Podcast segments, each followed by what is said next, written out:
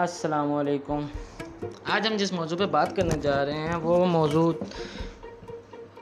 پاکستان کی تاریخ میں سب سے بھیانک ترین انسیڈنٹ سانیہ تھا، جو کہ نو ستمبر دو ہزار بیس کو رات کے تین بجے موٹر وے پر پیش ہے تو میں ذرا تفصیل بتانی شروع کرتا ہوں۔ وہ تفصیل اس طرح ہے کہ عابد علی عرف علی اور شفقت علی عرف بگا نے خاتون کو لوٹنے کے بعد بچوں کے سامنے زیادتی کا نشانہ بنایا۔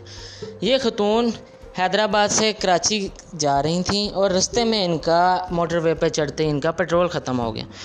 انہوں نے اسی وقت موبائل نکالا اور پولیس کی ہیلپ لائن پہ فون کیا کہ میرا موٹر وے پہ پیٹرول ختم ہو گیا۔ پولیس والوں نے ان سے ساری معلومات لی اور انہیں کہا کہ میم آپ انتظار کریں، ہم کچھ دیر میں پہنچ رہے ہیں۔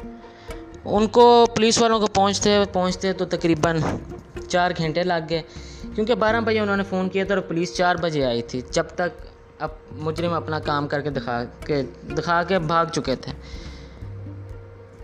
بائی دی وے یہ میرا پہلا پوڈ کاسٹ ہے، اس لیے تھوڑا سا اگر غلطی ہو جائے تو معاف کر دیجیے گا۔ اچھا تو بات شروع کرتے ہیں۔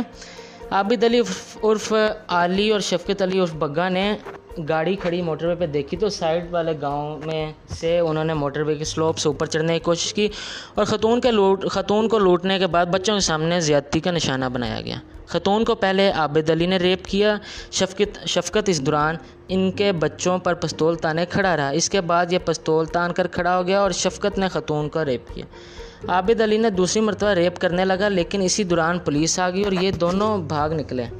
یہ دریائے راوی تک گئے، دریا پار کیا اور شیخو پورہ میں عابد علی کے گھر پہنچ گئے۔ شفقت عرف بگا دوسری صبح اکاڑا اپنے گھر چلا گیا۔